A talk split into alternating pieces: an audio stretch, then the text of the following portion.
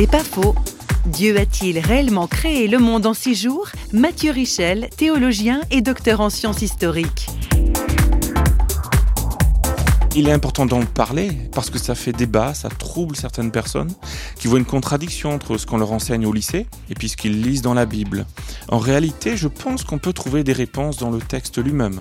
Je ne crois pas du tout que l'auteur prétendait donner une chronologie, ça n'était pas son problème.